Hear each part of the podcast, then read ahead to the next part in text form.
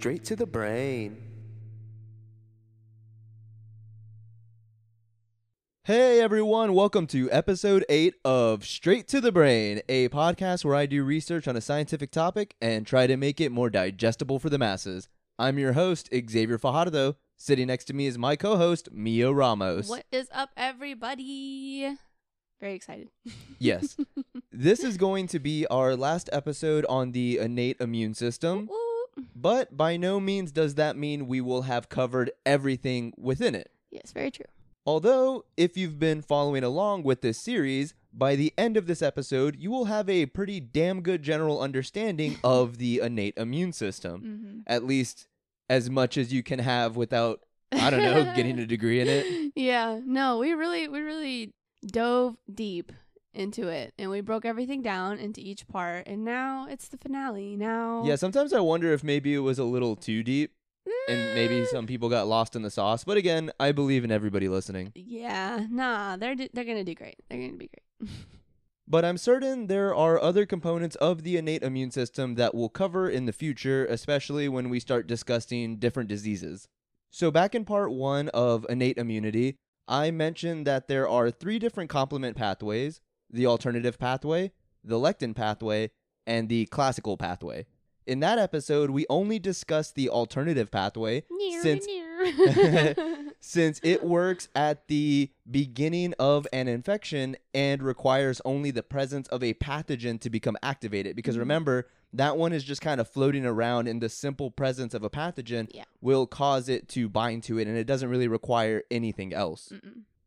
On the other hand, the lectin and classical pathway are induced by an active infection and require the activation and production of specific effector cells and cytokines Mhm. if we're picking back up from last episode, those very effector cells and cytokines have been activated and produced. So now we get to explore those other two complement pathways. Along with that, we're going to expand on the innate immune response to a viral infection a little bit. Oh, so that's what we're so the viral infection then, but expanding on the other two pathways. Yes, so we're going to expand on the other Okay. two pathways Mhm. and a little into how our innate immune system combats a viral infection because I know last Ooh, episode and what we kind of focused on is more uh more extracellular threats, Mhm. not intracellular like a virus would be as we'll get into, and also mostly bacteria is what we focused on. Yeah, yeah. and so we're going to go a little more into viruses. Mm, when they get inside, see what they do. With that little teaser, let's go ahead and dive into the body of today's episode. Splash. Last episode, my resident macrophages were activated in response to a bacterial infection in my knee. Hmm. I believe it was duck feces. I'm still sticking with bear shit. I don't know. I, I like to believe that I fought it off and that's how I got away. but you know what? We'll stick with duck feces. These macrophages are now secreting a number of cytokines to orchestrate the innate immune response. One of the inflammatory cytokines that we discussed was interleukin 6. Within the context of the inflammatory response, interleukin 6 works to raise the temperature in infected tissues by inducing fat and muscle cells to metabolize, and in the body overall by interacting with the hypothalamus, which is essentially your brain's thermostat, among other things. yeah, you want to smoke the monster out, get it out of there, make it so hot that it just dies, essentially. Interleukin 1 beta and TNF alpha also aid in this uh, raising of the body temperature. Mm, okay. And we touched on it last week, but raising the body temperature and inducing fever is in fact beneficial Mhm. because many bacteria and viruses have a hard time replicating at those higher temperatures. Yes. Additionally, the adaptive immune system becomes more potent at those higher temperatures as well. The inflammatory cytokines also induce lethargy and anorexia, and researchers believe this may be to reduce energy expenditure so that all resources go toward fighting the infection. Hmm. I didn't know that. Yeah, yeah, so like that's why like when you're when you're sick and you have those aches and you just don't want to move, it's literally just so like all of your resources and energy are just like let's fight off this infection Hmm. because if you're because you would think like oh well, would- wouldn't you want to be able to eat but it's like when you eat and your body has to metabolize that food Mhm. it's actually spending a lot of energy to make energy you know kind of like you got to spend money to make money and so it's kind of that. So like you would think like, oh, I gotta eat to get some energy, but that actually does take, and that's why your body will be like, no, we're vomiting this right up, or we're shitting this right out. Oh wow. All right. Okay. Okay. But that that's kind of the the theory behind it because Mhm. like everything happens for a reason in evolution. like nothing just happens because it happens typically. Yeah. And so this is a direct effect of the inflammatory cytokines and so Mhm. this is what we assume that purpose is for. hmm. Okay. Although in addition to raising the body temperature, interleukin 6 also induces hepatocytes or liver cells to produce and secrete immunological soluble proteins. Hmm. However, the upregulation of these immunological proteins leads to the downregulation of other proteins typically produced by hepatocytes. Interleukin 1 beta and TNF alpha also aid in this process, but to a much lesser extent. So we're going to focus on interleukin 6.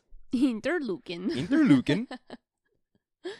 These actions are referred to as the acute phase response, and the proteins produced are the acute phase proteins. Super creative, Mm. I know. Of the various acute phase proteins that are upregulated, C reactive protein, amyloid A protein, and mannose binding lectin are the most important, so we're going to focus on those three. flower. Looks like a flower. C reactive protein contains five identical subunits that form a pentameric molecule with a hole in the center. And so that is what Mia was referring to as the flower. And so you see it is these five different proteins that form Mhm. this pentameric structure. And the first thing I thought when I read pentameric was pentagram. And I was just like, sometimes you need the help of the dark lord to fight an infection. Sometimes you gotta summon the devil. C reactive protein binds to bacteria, fungi, and some parasites. The target of C reactive protein is phosphorylcholine, a component of lipopolysaccharides or LPS found on the outer surface of pathogens, especially gram negative bacteria. And that's something we expanded on last episode. yes. Once bound to a pathogen, C reactive protein acts as an opsonin, triggering the classical pathway of complement fixation in the absence of an antibody. And so we're going to expand on that a little more in the episode. Okay, cool. Yeah, I always feel bad when I drop the antibody word because I know I'm not going to talk about them until I get into the adaptive immune system. Mm-hmm. And now I've intended to push that back for like three episodes and talk about like other areas of science until we get to it. So we're not I'm just excited. yeah, I'm excited to. I love biology, but I'm It's excited great. to start exploring other areas of STEM. It's gonna be And so I always feel bad when I have to say antibody because there's no other. That's what Google's for. It's okay. Yeah, like there's no other word I can think of to replace it. No, I just I, every time I hear a word or like learn something new that I don't necessarily understand and people don't want to explain it to me, I always just Google it. Yeah, you should let your own curiosity guide you. I can't do everything Yeah. for you. Well, that's also why I- hate not being around my phone because usually if people are talking about something that I don't understand, I can't look it up and it just feels feels weird. I feel weak. And real quick, the classical pathway can be induced by either the innate or adaptive immune system. Mhm. In the adaptive immune system, the classical pathway is triggered by an antibody, but this is how it can be activated by the innate immune system. So, this is yet another means of tagging a pathogen for phagocytosis. Gotta tag him and bag. Tag 'em and bag bag 'em, boys. C reactive protein can also bind to phagocytes, suggesting it can also deliver pathogens to their death directly and don't necessarily need the added complement components. Sounded dark. But the general strategy of the immune system is to just overwhelm a pathogen with a plethora of biological weapons. Bomb it. Essentially, yeah, as Bomb you, it to death. as you see like there's there's all these different mechanisms and they all essentially do the same thing like they're just bombarding these pathogens that's also probably why we're so weak during an active infection Mhm. because we're dedicating all of those resources toward the war effort oh, that makes me think of World War II. Yeah where it's like come on boys Rosie we gotta Riveter. yeah it's like it's like come on we gotta stop eating meat so we can send it to our boys in germany We gotta eat crackers. yeah it's like grow a victory garden yeah, it's like they we started like we changed like our entire life for World War II essentially. Yeah. Like we stopped using as much electricity and sugar. We started wearing why. like different materials so that we can send all the cotton to like the war. I don't know why I said yeah, it was weird. Like I lived through that time. Yeah, somehow. Mia's actually I'm a time 89. traveler. Oh, that too. Yep. No, I'm old. I'm not a time traveler. But like we said last episode, it's not like your immune system knows what modern medicine is. hmm For tens of thousands of years, our immune systems have evolved to combat pathogens without the help of modern medicine. So it's just doing what it knows. And so that's kind of like why it has that tactic of just wasting all of these resources because if it doesn't, in the wild, you would just die. Mm-hmm. Like an animal. we're all just animals. We're just. I mean. yeah, we're just apes that can drive a car. That's it. Drive the car. Nothing yeah, else? that that was the greatest accomplishment of We're man. not capable of anything else. Just Nope. driving cars. and maybe figuring out all the stuff I'm about to explain. yeah. Yeah. That's true. Serum amyloid A is a small protein that associates with high density lipoprotein particles post secretion. And high density lipoproteins, or HDL, is the quote unquote good cholesterol because it helps to rid your body of excess cholesterol. Mm. That's not necessarily relevant to this episode. But I thought I'd share it anyway because yeah. fuck it, it's my podcast. it's a good tidbit. Anyway, serum amyloid A protein can also interact with various cell surface receptors, triggering them to produce inflammatory cytokines, thus amplifying the inflammatory response. Again, we are trying to totally overwhelm these pathogens. Mhm. Our final key acute phase protein, mannose binding lectin, binds to mannose containing carbohydrates on the surface of bacteria, fungi, protozoa, and viruses. And lectins are proteins that bind to carbohydrates, and mannose is just a common monomeric sugar, and sugars are carbohydrates. Mhm. Mannose binding lectin, or MBL, looks sort of like a bouquet of flowers Mhm. except each stem is made from a triple helix of three identical polypeptides, which are similar to those found in collagen. So not a cool looking flower. I'm. Oh. Each of the three polypeptides or stems contributes a carbohydrate recognition domain. The three recognition domains collectively form a quote unquote flower. That's why I thought it was kind of funny earlier that you said the C reactive protein looked like a flower because I was like, oh, just wait, because we are about to literally use the word flower and stem multiple times. It looks like a is- that picture, right? That's the one. Yes, that is the flower. It looks or the bouquet. kind of like a tripod of some kind. yeah, it does. It does look like a like a tripod. Each molecule of mannose binding lectin has five to six flowers, giving each molecule 15 or 18 potential attachment sites for pathogen surface carbohydrates. This allows for tight binding via multi-point attachments. And so yeah, so you see here these are all the stalks and then Mhm. this is what forms the flower and then each one of these has three binding points. And so that allows Okay. for it to just really grip onto a motherfucker. Really get on there. Yeah, You gotta really get on there. You gotta dig your hooks in. Once bound to the surface of a pathogen, MBL initiates the lectin pathway of complement activation. Pathogen bound MBL also acts as a opsonin that facilitates the phagocytosis of bacteria by monocytes in the blood. As we discussed last week? No, I believe it was two weeks ago. I'm losing track of time. Anyway, whatever episode we talked about effector cells in, pretty sure that was part two, uh, we discussed that monocytes are the mobile phagocytic progenitor to our resident macrophages. Mhm. Unlike mature macrophages, monocytes lack mannose surface receptors, but they have receptors that can bind MBL, allowing them to phagocytize MBL coated bacteria. So even though they're the progenitor to macrophages, they're not Mhm. totally useless. They can still get some shit done. All right, now let's introduce two more components to our bouquet. Fill it out a little bit. Mm-hmm. MBL circulates in the plasma as a complex with two serine protease zymogens, MBL associated serine protease 1 and 2. And so we'll abbreviate that as MASP 1 and 2.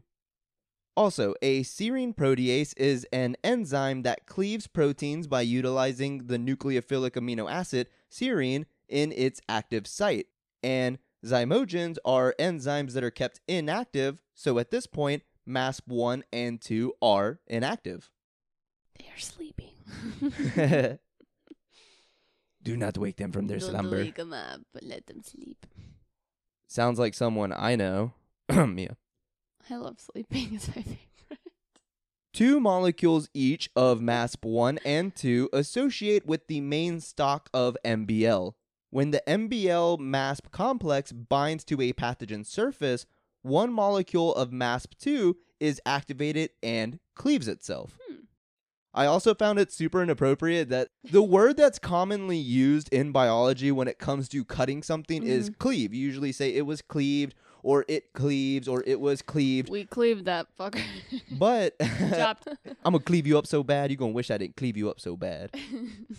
Uh, that's a reference to Family Guy for anybody who used to watch that when their parents went to sleep and you stayed up too late watching Cartoon Network. So the thing I was saying that I thought was like weird was that for some reason Mhm. the author of this book that I was getting a lot of this information from insisted on using cleave in every other scenario except here uh-huh. and he replaced cleaves itself, which is what I said, with cuts itself. And then he Oh, repeatedly my. uses the term cut itself multiple times as if MASP dark. 2 is depressed. It sounds like it is. And I was like, what? Like, you've been using really- cleave the whole time. It's like, did you think that was funny? he didn't want to use that word again. I think he just felt like it was being overused. I think he thought he was being definitely, cute. Definitely done that before. Or it was a cry for help. for like an essay, you know, and you gotta just like hit the synonym button, find a similar word, so you sound smarter. Oh, yeah. he was like, hmm, cuts. Cuts. That's that's more That's scientific. This first MASP2 molecule then cleaves the second MASP2 molecule, making it enzymatically active. Interestingly, it is not known whether or not MASP1 has an enzymatic role in the lectin complement pathway, so for our purposes today, it really is just bouquet filler, well, like baby's breath. like baby's breath. hmm MASP1 is the baby's breath of the lectin pathway bouquet yeah. Which that's the most metal name for a flower. When I found out that flower was called baby's breath, I was like, that's so creepy. that sounds gross. yeah, honestly, Sounds like mushed How up does it carrots smell? and peas. yeah, that's what I was gonna Uh, say. It just smells like it's baby food. it's like, ugh. perfumey. It's perfumey. It just smells like baby food and whatever he put in his mouth that day from the floor. Ew, so gross. Yeah, they're pretty dirty. I don't trust him. I don't- However, activated MASP2 is now able to cleave and activate C4 and C2 complement components. Twinkie. C4 is essentially the same as C3 as they have similar structure, function, and the characteristic thioester bond. hmm While C2 is another serine protease zymogen which functions similarly to factor B. If you want to hear more about C3 and factor B, we cover those in part 1 of innate immunity when we talk about the eh. alternative complement pathway. Go check it out. Plug myself. So we have our MBL complex fixed to the pathogen surface, and the MASP2 molecules have become enzymatically active. Now, circulating C4 components can interact with the MBL MASP complex and be cleaved into larger C4b fragments and small C4a fragments. The thioester bond on the larger C4b fragment is now exposed, which allows the fragment to bind to the pathogen surface. C4A then dips out from the battle and recruits other leukocytes to the site of C4B fixation. I gotta go. I, I gotta get out of here, man. I can't be It's like, right man, you're so much bigger than me. Why don't you just stick around, fight this bacteria, and I'm gonna go get help. That reminds me of a, a TikTok I saw, and it was a it was a man, and he was in his car, and he was with a father of a girl that was sitting in the back, and she was videoing him, and he was talking about a time that him and his buddies were at a bar when he was younger, and how I guess it was a group of guys, and he was about to get in a fight with them, and um, he was like, "Come on!" He recruited more, and there was like nine of them, and so him and his buddy, who was the father in the seat next to him, the the dad was like, I I can't help you, man. There's too many of them. I don't know what to do. And the guy's like, all right. And so he was talking about what he did, and apparently he went up to them and he like started addressing, and the group of guys were like, oh okay, yeah, yeah, post up. blah, blah, blah." And then he was like, okay, and he just dropped his fucking pants and like pulled his dick out, and he's like, at one point, all of this is gonna be all over your face.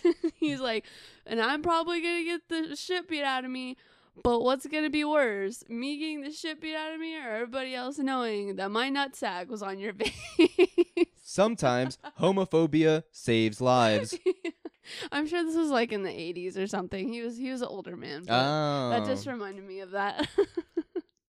Could you imagine if he would have done it as an older man and then he could have possibly used his descendant testicles as a Oh, lasso of sorts?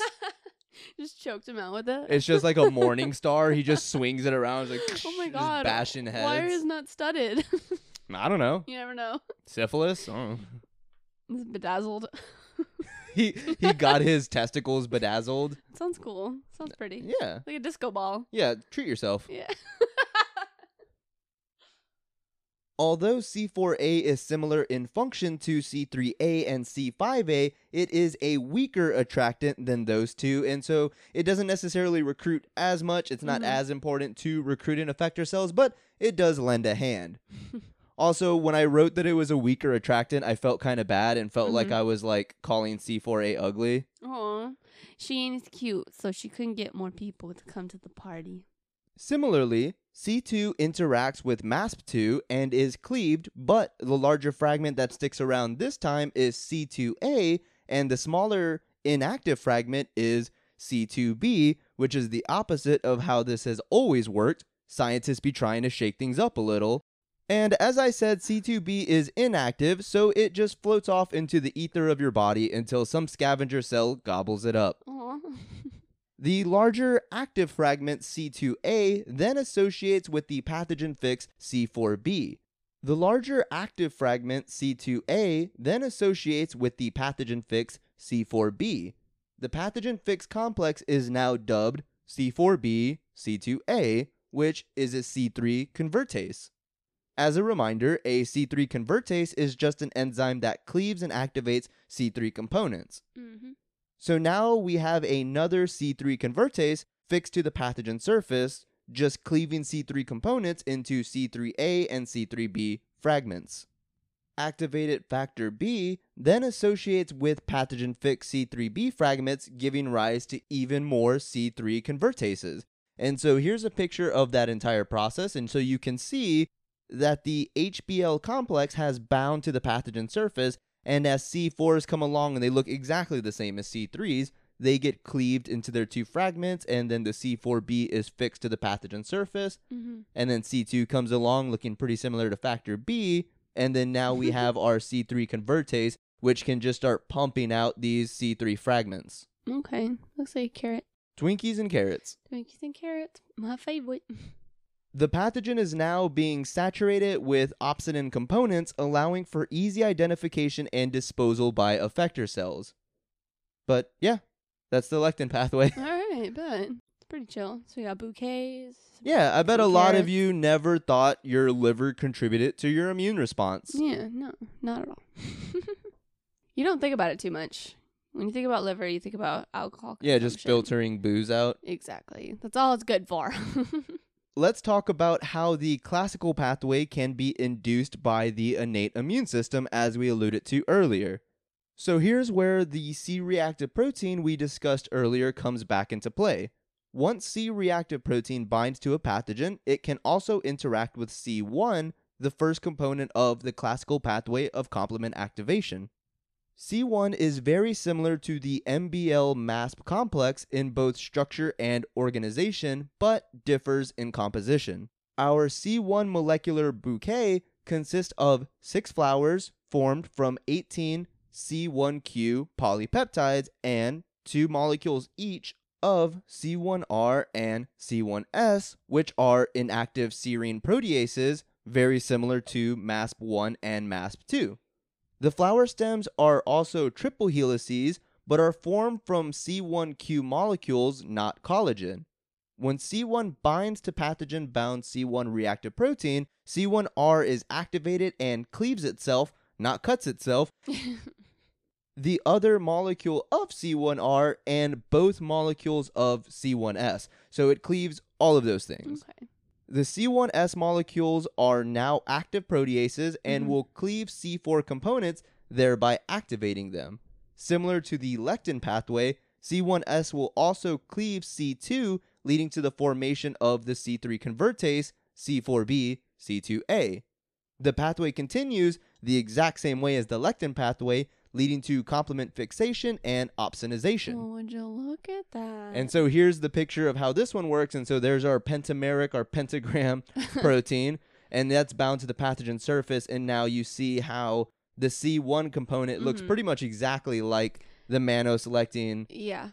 It's really cool how the um the picture from the microscope looks a lot like the um drawing in this case cuz usually it's Yeah, usually- not at all yeah, usually the actual picture is just utter nonsense. but this one they're just they look like little gumbies with like balls for hands and feet. Yeah, kinda. so weird. They're just floating around having a good time, summoning the devil as they go. as they go, as one does, As one does. That's what your fever is. It's actually the satanic oh ritual God. happening.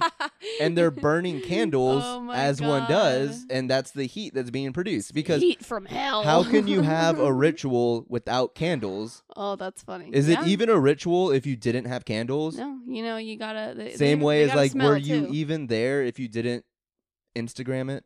Oh God. Just kidding. I've been trying to understand social media for these podcasts. It's I've never done it before or engaged with it really. it's very weird. It's the very only time. I've really engaged with it is when I look over other people's shoulders at what they're looking at. Oh, just because I'm bored and nobody's talking. It's like, Oh, well, I that's guess I'll just look at what you're looking at since everybody insists on just looking at their phones. Yeah, we watch a lot of TikToks together though. That's fun. That's just watching videos. Yeah, They're half of them half of them make me laugh and the other half just like violently upset me. yeah, Cuz they I'm do. just like, Yeah. god damn, we're dumb. It's a hit or miss. yeah. With I- everything. I really enjoy all of it just because I really like that stupid humor, but y- it seems to enrage you. so now everyone listening knows the three complement pathways associated with innate immunity. Yay! But of course, we'll talk about the classical pathway again when we get to the adaptive immune system. One day. One day we will. One day. But let's switch gears a little bit and explore how the innate immune system responds to an intracellular pathogen, i.e., viruses. Dun dun. Dun dun. Give me your fucking money. Dun, dun. dun. So, this is especially pertinent right now, what with the viral pandemic and all. As we discussed in our very first episode, cutely titled SARS First Episode, Aw. a virus infects individual cells and hijacks the host cell machinery. Since viruses are technically not living and cannot perform any of their own biological functions, they have to use host cell machinery to transcribe, translate, and replicate their genomes. Little fuckers. How dare they? Luckily, our cells also possess intracellular receptors which can recognize viral PAMPs. Viral nucleic acids are the most recognized by intracellular PAMP receptors, and this is for a couple reasons. Tell me. Tell me the reasons. One, viral genomes are typically very different from our own. Mhm. Uh, we use DNA for our genetic material and only use RNA so that we can make proteins. Mhm. But uh, viruses can use simply RNA for their genetic material, which, if they have a 5' cap and a poly A tail, it's a little harder for our immune system to discern them from our own RNAs. But some of their RNA genomes are vastly different from our own. Like Yeah. uh, some of them use double stranded RNA, which we do not make double stranded RNA whatsoever. Uh, sometimes their RNA doesn't have a 5' cap or doesn't have a poly A tail, and so that'll give it away. what the fuck is this? also, uh, You're not supposed to be here. also, uh, speaking of not supposed to be here, DNA. Uh, like I said, we do use DNA, yes. but DNA stays within the nucleus where it is safe, and it sends the RNA out into the cytoplasm hmm for uh, translation. And so there shouldn't be DNA within the cytoplasm. Yeah. And so that's also another PAMP used by are intracellular PAMP receptors because there shouldn't be DNA in there. DNA is bubble boy. It does not go outside. It stays inside where It stays safe. inside. It literally stays in its bubble. Mhm. yeah. The response to recognizing a viral PAMP intracellularly is the production of cytokines called type 1 interferons, but if you just say interferon, it's understood that you're referring to type 1 interferons. Type one diabetes. so that's how we'll be referring to them for the rest of the episode Just and the entire podcast. and the ultimate purpose of interferons is to inhibit the proliferation of viral infections. Mm-hmm. Gotta stop it. This is done by creating an unfavorable environment for viral proliferation within the infected cell, alerting neighboring cells of an impending viral infection so that they can do the same, and increasing the vulnerability of infected cells to death by effector cells. when you said that um it makes the environment unfavorable, I was just thinking about like, Mom, I don't like it here. Come pick me up. Like the Oh, yeah. Just make it like super hostile. uncomfortable. He's like, I just want to go home. I just want to get out of here. Please, I don't Mom, want to be here come anymore. pick me up. I'm sorry for infecting you. You ever have that happen where you get invited to sleepover and you're super excited, and then you get there and you're like, I just want to go home. Yeah, probably. That happened to me a few times as a kid. It wasn't that fun, but you know, you learn. Did you just you stick live through you it? learn. No, I called my mom and she come, came and picked me up. I said something happened. Uh, so you lied to the other kids? yep. That's what I was gonna ask too. Like, uh, were they like, "Well, Oh, what the fuck, man? I thought we were friends." Yeah, yeah. No, you And just, you're like, my- you just get a vibe. You're, You're like, just like, "Oh, here. I'm sorry, I gotta go. My mom died," and it's She like your picks you mom's picking you up. oh man, she that's my other mom. They're like, "Oh, how progressive." Unfortunately, once a cell is infected, that's pretty much it, and it needs to be killed by immune cells to prevent viral spread. It's Mhm. not a- like a yeah. zombie. Yeah, Like pretty zombie much. bite. Yeah, yeah. Imagine like You bit, you're fucked. All right, it's time to go. Pop, pop in the head. Pop cap in the head. double tap. Yep. Since a viral infection can occur in any cell, all nucleated cells are equipped with the machinery to produce interferons and the surface receptors to recognize them. The pathway by which viral RNA is recognized is better understood, and SARS CoV 2, the virus that causes COVID 19, is an RNA virus, so we're going to focus on that pathway. Viral RNAs in the cytoplasm are recognized by a class of proteins called RIG1 like receptors. RIG like receptors contain a helicase like domain that recognizes RNA and two card domains that interact with mitochondrial antiviral signaling protein, MAVs, on the surface of mitochondria. Also, I have no idea why mitochondrial antiviral signaling protein is abbreviated to MAVs, yeah, where'd the V come from? viral. I guess, but it's not like. Actually, I take that back. It actually It's- makes complete sense. Does it? M for mitochondrial, A for anti, V for viral, S for signaling. They're only leaving out the protein, really. I mean, technically. I retract my statement. By the law of acronyms, it should be like MASP. MASP. Oh, but we already we have already a have a MASP. MASP. Oh, okay. It all makes sense now. They got us good. You see, sometimes we learn on this show too. the more you know. Now let's explain a couple things from that last sentence. CARDS is an acronym and it's just a protein motif, nothing too important there for the understanding of this process. hmm On the other hand, helicase is an enzyme that can bind and restructure nucleic acids and nucleic acid protein complexes. It is commonly used within the nucleus of our cells to unwind our DNA for replication because remember, it's all wound up in a double helix. hmm And the mitochondria is probably the only thing anyone ever remembers from high school biology, and it is colloquially referred to as the powerhouse of the cell because it generates the chemical energy needed for Mhm. cellular functions. And mitochondria are actually super interesting, so we'll probably give them their own little episode one day. Hell yeah, they got their own backstory. Yeah, they have like their pretty own. DNA and shit. Mm-hmm. They are independent people. They are independent, sassy ladies. yeah. With all of that in mind, the helicase like domain binds viral RNA present in the cytoplasm.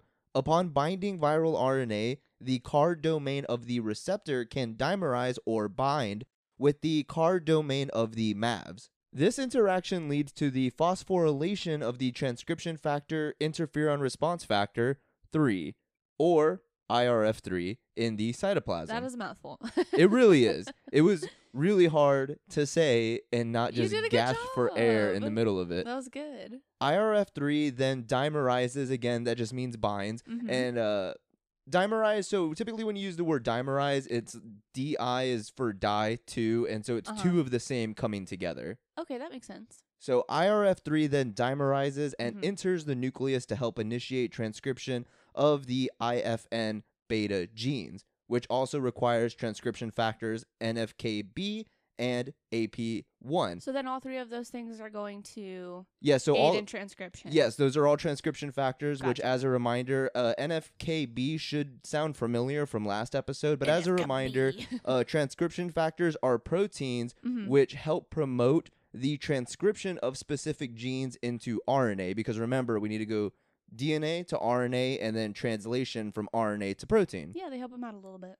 At this point, type 1 interferons, including IFN beta and multiple forms of IFN alpha and several additional cytokines, Mhm. are transcribed and then translated. Okay, cool. Once interferon beta, which is also IFN beta, same thing, interchangeable, is secreted, it acts both in an autocrine fashion by binding to receptors on the cell that made it Mhm. and a paracrine fashion by binding to receptors on uninfected cells nearby. Okay, so it does both. It binds to the cell which it was made and others. Yeah, that's Which it was actually what I found kind of interesting about this entire process is Uh-huh. the fact that even though the cell is the one creating these interferons, Yeah. that doesn't tell the cell, hey, do the interferon response. Like it Mhm. needs to also still go out and bind it.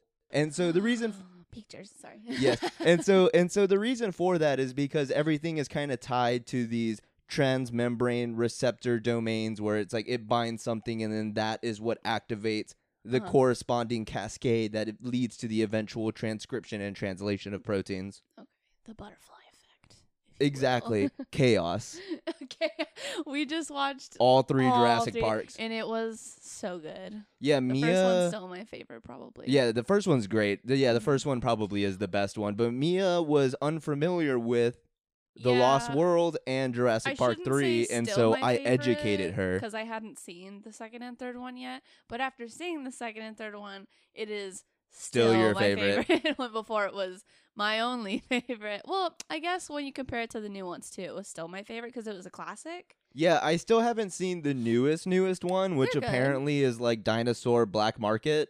Oh yeah, yeah, yeah. Because they're like Spoiler selling them- alert. They're selling them to um rich people that just want to have, I guess, you know. Could you imagine the pandemic that comes out of a dinosaur wildlife market? Oh. If we got SARS-CoV-2 from dinosaurs From trading Instead pangolins and like, swine bats. flu and bird flu, you just get dinosaur Dino flu? That'd be cool. just fucks you up. Hell yeah! So tell us about. So here is the picture of what I just explained. And so Mhm. here is the virus coming into a cell. Looks and then here is its viral RNA. And as you see here, Yeah. it is a five prime triphosphate RNA, and that is the issue is because our RNA should have a five prime cap, Mhm. not this triphosphate, and so that's how we recognize it as not self. You're not supposed to be here. You're not supposed to be here. And so here is the rig-like receptor and then the helicase domain and again helicase binds to nucleic acids and so that Mhm. going to bind to the 5' triphosphate viral RNA and then carry it to the MAVS card domain where the card domains of both the rig-like receptor and Yeah. the MAVS dimerize. Yeah, that's where you see them all attaching in the second picture. They look like little flags. Yes, and so at this Fun with flags. they kind of look like your wormies. They look like oh my god. I got them as a gift. The magic worm. You could look it up on Amazon, but I like to call them wormies.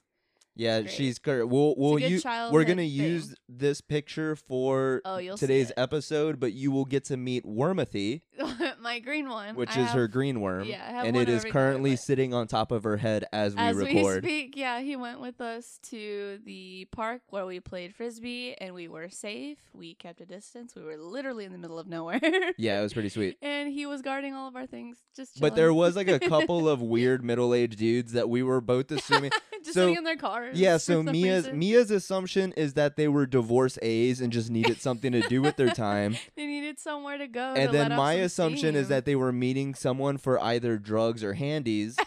which is also a very, but know, more realistically, thing. they were probably just trying to chill out in the park on their lunch or something. yeah, I don't know. I, Because yeah, twice where where we were, twice a truck parked there, a, the window rolled down. It was a middle-aged white dude, and then he just sat in there for an hour, Yeah. never getting out, not and then smoking, left. not drinking, nothing. Just just there. And that happened just sitting there. twice. And we were playing frisbee, and we were like, "This is kind of creepy." but then they left when a little before we left. They decided to leave. So I, d- I don't know their reasoning behind it, but it gave me the EBGBs.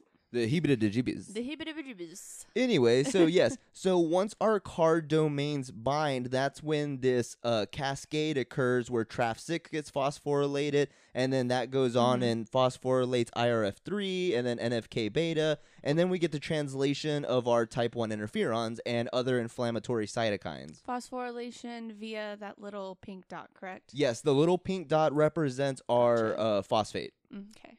Cool, cool, cool, cool. And then so here is another picture showing Mhm. that autocrine and paracrine I was referring to. And so you see here again, here's Okay. the image of the virus binding and releasing its genetic material into your Mhm. cell.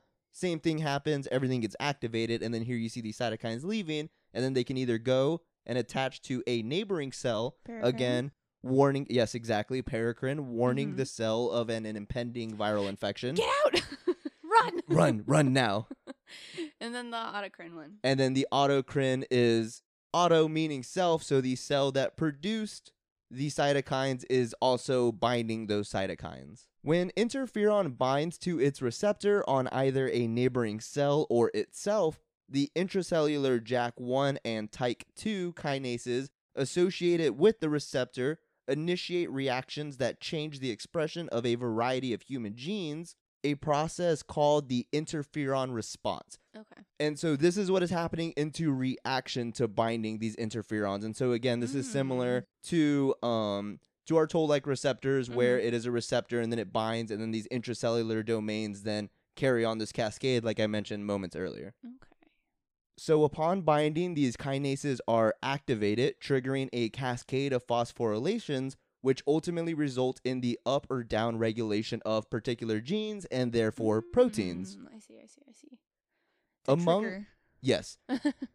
Among the cellular proteins produced are some that interfere directly with viral genome replication.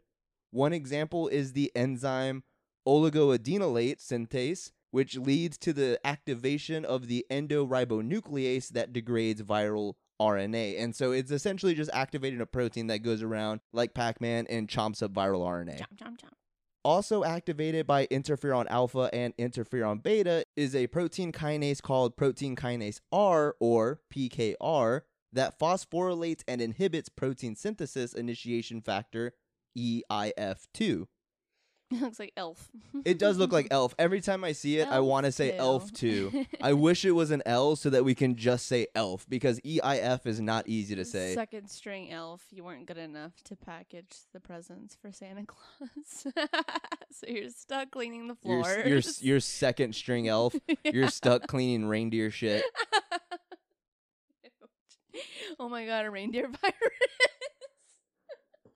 So by preventing Oh. EIF2, we are preventing viral protein synthesis and the Mhm. production of new infectious virions. Okay. Prevention. Very important. And EIF2 is a heterotrimer, meaning it is composed of three different proteins, and it is essential for the translation initiation in eukaryotic cells, Us. i.e., us. Mm-hmm. So, no functional EIF2 means no proteins. Typically, at least in the context of what I've talked about on this podcast, phosphorylation is associated with activation, not inhibition. Mm-hmm. In this case, however, the phosphorylation of EIF2 alters its biochemistry in a way that makes it have a higher affinity toward another protein important in eukaryotic translation, EIF2B. When everything is hunky dory, business as usual in your cell, EIF2B interacts with E EIF2 to activate it, but it is not supposed to hold onto the protein. When E EIF2 is phosphorylated, it becomes essentially too clingy and does not let go. So that's what I was saying when it gains this higher affinity, Uh-huh. that means it binds tighter. However, E EIF2B is supposed to be recycled and reused, and there's actually not a very high concentration of it Okay. within your cells. Mhm. So when E EIF2 refuses to let go of it, it's essentially sequestering resources, inhibiting translation. Uh, so it's not a And- good thing. Yeah, so that's how the translation is. Well, it's a good thing in this case because if you're inhibiting translation in the cell, Mm-hmm. that means that the virus also can't replicate. Mm, Because remember, it has to follow the rules of your cell. yeah, because- it's using its machinery. Exactly. It, it's it's uh it's hijacking your machinery, but that means it needs Mhm. to play by your rules. It cannot. or else it not get made. It does not get made, and Yeah. so. But that's also the, one of the reasons as to why once a cell is infected, it has to die, is because yeah, like you're completely stopping translation. Like this cell is no longer functional in an attempt to inhibit the spread of this virus. So here's a picture of what I just described. I didn't go mm-hmm. too in depth about it. This is probably something I'll cover in an episode where we actually talk about protein translation because again, yet another topic where you can just lot. spend an entire episode on it. Yeah. But here is E EIF2, and so you see how it is the heterotrimer. It is three different proteins, all different alpha, beta, gamma, and then you see this GTP attached to it. So when it has GTP attached to it, Mm-hmm. it is not active. Okay. So to become activated, it needs to become GDP. That is the role of E EIF2B. It is to convert this Mm. GTP into GDP. And at that point, E EIF2 is activated. And so here you see though when it uh in the presence of PKR Uh-huh. and then now you see that phosphate group, now it holds onto it instead of letting it go. Oh, okay. Okay. Okay. Okay. And so when it holds onto it, it uh one when it's held on, it can't do its job because Yeah. it's binding something else that it shouldn't be and so that's Mhm. inhibiting the E EIF2 from doing its job. But again, it's also sequestering the E EIF2B preventing it from also doing its job. Mm. So nobody's doing their fucking job in this situation. Oh, lazy. As I'm sure you recall, and we just said this moments ago, Mhm. once a cell has become infected, unfortunately, it must die. It's gotta go. So even though the common cold may only present mild symptoms, like the sniffles, it's like the T virus for your cells, Yeah. and they play by zombie apocalypse rules. You gonna die today. Therefore, another key component of the interferon response is the recruitment and activation of natural killer cells, Okay, cells. which we discuss in part two of our innate immunity series. Yes, we did. Go listen. These cells, as their name implies, simply kill cells that are either infected or cancerous. mm-hmm. And so this little diagram here is essentially just explaining the interferon response, and then it's going to lead us more into talking about NK cells. Mm-hmm. And so here you see the virus infected cells, and then as a result, we are now producing interferon, alpha, and beta. And then so here is the interferon response collectively. What it do? And so here you see in the first box, it induces resistance to viral replication in cells. And so that's what we were talking about um, about activating proteins that cleave viral genomes as well as ceasing all protein Uh-huh. translation within the cell to prevent the accidental translation of viral proteins. Mm-hmm. We don't want that. And then, as I was just saying, uh, these cells need to die. And so, another response to the interferon response is Mhm. the increased expression of ligands for receptors on NK cells. And so, these infected cells are essentially sticking out the ligands that NK cells will recognize Yeah. and then kill the cell. And so, they're essentially reaching out, begging for death. Please kill me. And then the third element of the interferon response is the activation of these NK cells. And the process by which NK cells are recruited to the site of an infection is pretty much the exact same as neutrophil extravasation, which Mhm. we covered last episode. So, for a more in depth understanding of extravasation, revisit that episode. Go check it out. And so, here's another picture of our cells secreting Mm-hmm. cytokines, essentially activating and letting NK cells know that, hey, we're infected and need to be killed. And so you see here in this first panel, the NK cell doesn't have granules yet because it's not activated, and Mhm. there's only a singular NK cell. Yeah. And so you see here in this next panel, upon binding these interferons, the NK cell then starts to proliferate. And so it's like, okay, there's a viral infection. I'm getting these interferons. And so now Call I need up. to start splitting and proliferating so that I can combat this infection. Yeah. And then so now you see in this third panel, now that the NK cells have proliferated, now they can activate. And so now they have their granules, which are essentially their payload that they drop upon these cells to Yeah. induce apoptosis, which again is programmed cell death. and the little cells that are dead are just Yeah, they're just shriveled husks of their former selves. exactly. Very depressing. oh man. And then so here's the last thing that we're actually going to be covering for today and it's another picture. So I know everybody loves pictures. I know Mia does and honestly, I Love do them. too. They're so much easier to understand. Oh, you made that real big. Yeah, so I wear glasses I'm blind. and I needed to be a little bigger. no, fair enough. So macrophages are also activated in response to a viral infection. And so Mhm. as I was saying similar to the neutrophil extravasation, macrophages also release cytokines and chemokines to Okay. attract and activate NK cells. And so interleukin 12 is a cytokine released by macrophages which activate NK cells and then similar to the neutrophil extravasation, Mm-hmm. the chemoattractant CXCL8 attracts NK cells to the site of infection. Okay, so one activates and one brings it over. Exactly. And Okay. so it is at this point that NK cells and macrophages actually come together and bind one another. It docks. And Essentially, they're essentially Yeah. docking and forming this conjugate pair mm-hmm. Yes, so once the NK cell and macrophage dock and form this conjugate pair, Mhm. they then continue this feedback loop in which the macrophages send interleukin 12 to the NK cell, telling it to activate and proliferate. Meanwhile, the NK cell is producing and sending interferon gamma to the macrophage, which is Mhm. telling the macrophage to continue and ramp up its inflammatory response and produce more inflammatory cytokines. Gotcha. So similar to the first part, it is also producing two different ty- types of cytokines to um, let it know, like, hey, make some more, and hey, let's let's make it hot in here. Yes. Inflame me. gotcha, gotcha, gotcha. Okay, cool. Yeah, so that's essentially how your body reacts to a viral infection is with these interferons. It tells other cells, Mhm. "Hey, get ready," and then it brings in NK cells which will then go and kill viral infected cells. Mm, oh, sad, but needs to happen. It's the only way. it's the only way. Luckily, you'll just make more, True. yeah. ideally if you survive. oh my god! If you die, you're fucked. If you don't, you're good. Bring it back down to normal size. yes, I I I enlarged everything so that I can read That's okay. the pictures and now I'm zooming out so that I can go back to Oh. reading the text. look, look with your special eyes. My brand.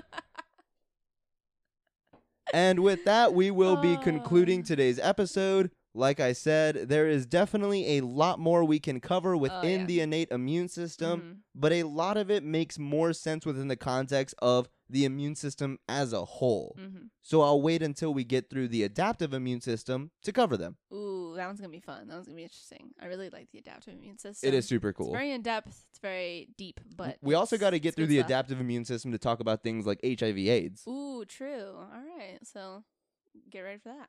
But we will be taking a break from biology for a few episodes before diving into the monster that is adaptive immunity. Yeah, switch it up. Make it a little spicy. Yes, my plan for next episode is to cover nuclear fission, so look out for that. Yeah. Boom. Anyways, Thank you all for listening. Mhm. All pictures for this episode will be posted on our website, straighttothebrain.com. That's straight, the number two, the brain, straighttothebrain.com. Check it out. The pictures are located in the corresponding blog post for the episode. All sources used for this episode can also be found on the website under the Sources tab. Follow us on at Straight to Brain on both Twitter and Instagram. Come say hey. Again, that is at straight the number two brain at straight to brain.